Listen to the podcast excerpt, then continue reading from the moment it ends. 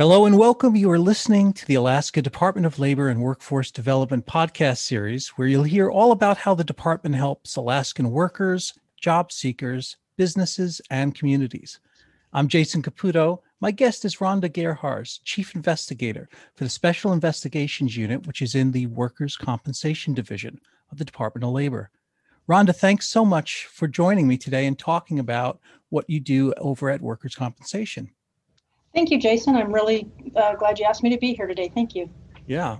Um, so I just want to kind of set the stage because workers' compensation, there's a whole bunch of things going on over there. I wonder if you could explain what the Special Investigations Unit does at workers' compensation. Sure, Jason. I'd be happy to do that. We were uh, created by the legislature in 2005 to investigate allegations of fraud, either by an injured worker, an employer, or a care provider under the Workers' Comp Act. Um, we're also responsible for compliance under the Workers' Comp Act, meaning compliance with um, anything under the Act, but with employers having workers' compensation and classifying their employees properly and that kind of thing. Right. So really mm-hmm. important aspects to make sure that that that program works well. Um, so so next next question is why why workers compensation? Why do we have such a program? That is an excellent question. A lot of people don't know the history of workers' compensation. Um, it actually started with the Industrial Revolution back in the late 1800s. It was referred to as the grand bargain for all the history buffs out there. What it provided for was a, a no fault insurance system for workers who got injured on the job so that they could get medical treatment, wage replacement benefits, um, possibly reemployment training so that they could return to work fast. It's known, um, at least here in Alaska, it's the exclusive remedy for injured workers. So if employers do have workers' comp insurance, then there's no threat of an expensive and protra- protracted lawsuit. So it really protects both sides. That's the beauty of workers' compensation is it is as much to protect our businesses here in Alaska as it is to protect workers. Um, the whole idea is to prevent expensive and protracted lawsuits. All 50 states adopted workers' comp laws. Um, um, to my knowledge, at least to date, only one state has any provision for opting out of workers' comp, and that's Texas. But basically, workers' comp uh, everywhere, pretty much everywhere, is mandatory. It's not voluntary, and that's so in the state of Alaska the most important thing is, like I mentioned before, it's really a win win for both sides, both labor and industry. Right. And that's key to that is, as you said, it's no fault insurance for for workers when they get injured so they can get all those um, the things they need like medical treatment and wage replacement and it's done in a way that it's not going to be incredibly expensive and inefficient uh, through through expensive lawsuits so that that Excellent. Yes. That's a great way to great great reason to have such a program. So are there any do all businesses have to have uh, workers comp? Are there any that are exempt? Well, um, different state laws are different. Here in Alaska, there is no such thing as any particular industry that's exempt the way the Alaska Workers Comp Act works is exemptions are about individuals and primarily by job type of duties. So, um, and it's and it's about also whether or not an employer-employee relationship exists, or whether a business owner has enough ownership interest in the business that that business owner is not considered an employee. I'll provide some links for you for the specific job duty exemptions um, to go with this podcast if that'll be helpful for you. Yeah, that's great. So so any any we'll have uh, the links in the description of the podcast. So if you're listening and Rhonda mentions sources of information that she's provided links, you'll find all those in the description um, on uh, in the podcast uh, itself and on the podcast page. Um, one of the things I do want to point out, one of the things that's most misunderstood that we find in our unit with the Workers' Comp Act is the term independent contractor.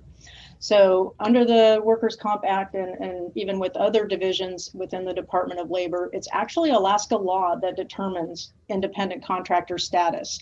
Um, some folks think that if they just issue a 1099 or just say that someone's an independent contractor, that that's sufficient. Um, that's not how it works under Alaska law. The other confusing part that, that folks have trouble with is that our definition of independent contractor and what constitutes employer employee relationship is different from the IRS definition. Also, again, different within the other Department of Labor divisions. Everybody determines um, that relationship differently with a slightly different theme. So, um, we do have our own specific definition, and it is the independent contractor definition. Again, that'll be part of the of the link materials. But it, it, the important thing to remember about that is that all the criteria must coexist um, in order for someone to actually be considered an independent contractor who doesn't have to be covered by workers' comp. The owner exemptions actually go by entity type, whether someone's a sole proprietor uh, or partner, uh, partners and sole proprietors are exempt under our act. They don't have to insure themselves, but they still do absolutely have to insure any workers that, who work for them. LLC members and corporate officers who have 10% or more ownership interest are also exempt from the act. They are considered owners, not employees, but again, they still have to um, insure their employees we here do recommend employers actually check into whether or not um, they can opt in to insure themselves. Sometimes they, I mean, sometimes that's um, a reasonable way to have some insurance that doesn't pay just for medical, but if an employer gets injured while working alongside their employees, they would be entitled to the same benefits, reemployment benefits, wage loss benefits, as well as medical treatment. So we always try to convince people to at least check onto that to see whether it would be financially feasible or not, because some health insurance companies absolutely deny claims for medical treatment if it's if it happens in the workplace. So it's good to look into that. Right. So that's great. To sum up, that there are exemptions. Some of it is a little complicated, really depending on the specific situation. So right. it's a it's a good idea for people to to um, contact um, workers' compensation uh, business owners and find out really where do they fall. If they're unsure, they could contact and, and figure out whether they where they fall under the exemptions. But that even if they are exempt, um, they may want to look into getting that insurance anyway, uh, if it's possible, because there's some benefits there, and it, it might be the the cost effective thing to do. Did I say all that correctly? You absolutely did, Jason. Right. And and you know, everyone has to make their own individual decision on uh, on that. It's you know, they, everybody has their own individual circumstances, and so sure. we just we just recommend that that they check into it just in case. So. Absolutely. Well, um, and you know, maybe following on that, you know, if someone chooses to go without um, workers' compensation, what are the risks? Is it, you know, some people might feel like oh, it's sure. just going to be cheaper. I'm just going to take the chance, and and right. this way I don't have any costs out of pocket right away. But right. what are the risks there? Yes, there's there are significant risks, Jason. In our experience, um, paying the premiums is a whole lot cheaper than paying for an uninsured injury, and also a separate penalty for failing to insure. So, we've had folks, we've had cases here where it seems to be like maybe a small injury, maybe a maybe a cut on a thumb or something, and an employer doesn't have insurance, so they might take that employee to go get that thumb stitched up at the at the little corner you know they're not emergency rooms but they're little the, the, medical clinics where you can go in with an emergency and get get stitched up okay? We've had cases before where those kind of seemingly innocuous injuries have actually turned into major infection that cause need for serious medical treatment hospitalization for days. I think folks probably understand how expensive it is, any kind of medical treatment is, and hospitalization can turn into hundreds of thousands of dollars. Those costs add up employers who do not have insurance are actually um, have to pay for those medical treatment along with wage loss benefits. And if that worker can't go back that injured worker cannot go back to the job they used to do then potentially have to pay for reemployment benefits too.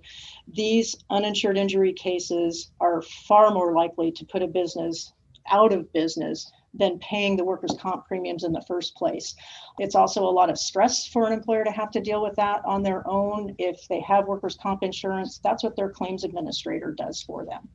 Lack of coverage doesn't prevent claims. Uh, if there's no insurance, the injured worker can file their own report of injury and pursue a claim, or they can file a lawsuit in state court and, and get significant damages as well. So, and it's also actually under the Workers' Comp Act, um, it's also failing to pay for compensable benefits related to workers' compensation is actually a crime punishable by jail. on, on wow. top of having to pay the benefits. So um, there, it's very significant. Um, and then, of course, our office would be notified of an uninsured injury, and then we would have to investigate the failure to insure penalty portion, which is a separate case. Wow, well, that seems incredibly clear. why yeah. why you need to figure out do you have to have workers' comp, which you probably do unless there's an exemption, and if you have to get it, you should get it because my goodness, that's uh, from jail time to incredible uh, medical costs to just the incredible stress of, of going through all that um, on your own. So thank you. That's that's really clear the value there of having workers' comp insurance. So so we we talked very clearly about how it affects the employer just now.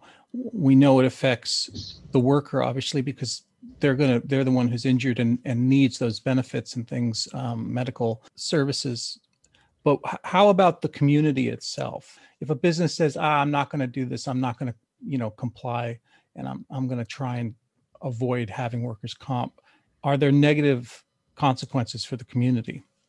Oh absolutely jason obviously you know if it's, it, it's an effect on the injured worker if they can't work and they're not protected, they may feel forced to turn to other resources just to survive, such as government aid programs. Um, when businesses aren't compliant, it also creates an unfair advantages for the businesses that do play by the rules. So if businesses are not paying workers' comp premiums or abiding by other labor laws, they have the opportunity to underbid those businesses who are in compliance with all the laws and, and protecting themselves and their workers when businesses aren't compliant, they also put other businesses with whom they contract at extreme risk. Under the Workers' Comp Act, businesses contracting with each other, as well as the project owners, are all jointly liable for uninsured injuries. So we hmm. really, really, really always stress please, please, please don't contract with uninsured businesses. Okay. And so the question we get in response to that is well, if I don't have, have any employees, why would I want to get insurance? That's the reason right there. You want to make sure mm-hmm. that you're protecting yourself against any subcontractors who aren't insured. And, and yes, it is possible to get a workers' compensation policy even if you don't have employees. Highly, highly, highly recommended, even if you're not legally required to do so. Okay, really protects everyone, but mainly the, the business who um, is doing the right thing for the right reason. And that's that's who we want to protect. Right, right. And I that's very interesting. I, I hadn't thought about how it kind of that ripple effect across the whole economy of, of Alaska where it, it creates these problems with with other businesses, not only the business that's not compliant, but then the businesses they do business with or they're bidding against. So it's it's a good example of how we have these laws to make sure that Alaska's economy is as healthy as possible, that these are really good choices to to follow these programs so that we win as a state together because we're all following these smart rules. So thank you. That's so we we've covered um, we've covered how it how it affects businesses, how it affects how it's good for workers, it's good for businesses, it's good for the community to have the uh, to be compliant with workers' compensation. But you mentioned something, and I don't I don't want to overlook it too much. You mentioned some some consequences, some legal consequences. Can you can you talk more about that? Because I don't want to skip that. Sure. Jason, no problem. Um, the potential criminal consequences for noncompliance, um, they're very significant. I mentioned a little bit about misclassification of employee labor, that employers can't just, quote, deem someone to be an independent contractor. If they are found to intentionally have misclassified employee labor, that's actually a Class B felony under the Workers' Comp Act. Failing to pay for workers' comp benefits that are due to an injured worker is either a Class B or a Class C felony, and that just depends on the total cost of benefits related to the injury. Another crime under the Workers' Comp Act is charging um, any of the employees for all or a portion of workers' comp premiums. That's not allowed, and that can that can result in misdemeanor charges. Wow. Okay. Good. So that yeah, that definitely spells it out. This is this is not something to mess around with. These are these are felonies, and easy way to avoid it. Um, if you're unsure if you if you qualify, contact workers comp and make sure that you comply with the rules. Um, now I heard something. I'm I'm I'm pretty sure this is not true, but can't workers just waive workers' compensation? Was was a question that I've heard before. Can you speak to that? I can speak to that. That is also a, a, a common misconception. Hmm. Under the Workers' Comp Act, no. Um, any agreement, whether it's written or verbal or anything else, um, for anyone to waive benefits to which they would otherwise have been entitled under our act, that is considered an invalid agreement. So Hmm. it, it would not work as a defense. Okay, okay. Mhm. So that's great. We, we so much good information here. I, I- I definitely have learned a lot personally, and I hope our audience has as well. Is there anything else that you'd like Alaska businesses to know about this program? Yes. What we want our Alaska businesses to know is we want to be your partners in success. Although we are a compliance agency and it feels punitive every time that, that uh, we're involved in anything, we do believe here at SIU that Alaska is open for business. We want to be your partners in success. And, you know, being associated with a business here in Alaska translates to vulnerability for liability in so many areas. In our experience, the most successful businesses of all put compliance with labor laws first. We know it isn't easy to have a business. We, we really, really know that between local, state, federal laws. Honestly, our office cannot appreciate enough those of those out there who are willing to own and operate a business.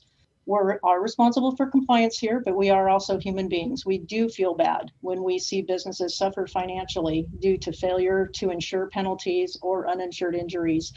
We try really hard to be proactive and to educate. We'd much rather do that than being reactive and punitive. So please, please, please um, use us to your advantage. We have a website online verification of coverage system where folks can actually go and see um, whether or not somebody is insured. That's a that's a matter of uh, public knowledge in Alaska. You can go in and see if someone is insured. Can also call us for compliance checks. Call us with any questions. We're more than happy to answer questions. One thing I do want to point out too that is important for our Alaska businesses to know that out of state businesses must also bind insurance in the state of Alaska. We don't have any reciprocity agreements with any other states.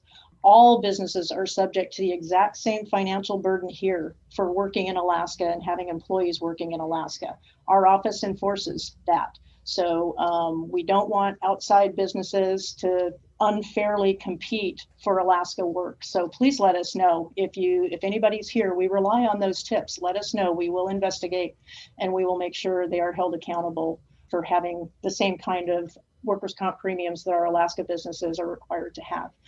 We also have online, and I'll, I'll provide it for the podcast, an employer's guide to the Alaska Workers' Compensation Act. But again, we just really want to be your partners in success. Um, please use us to your advantage. Wonderful information and, and, a great note to end on that this is really about helping Alaska um, employers, uh, businesses, and workers and the communities succeed. So thank you so much. I've learned quite a bit.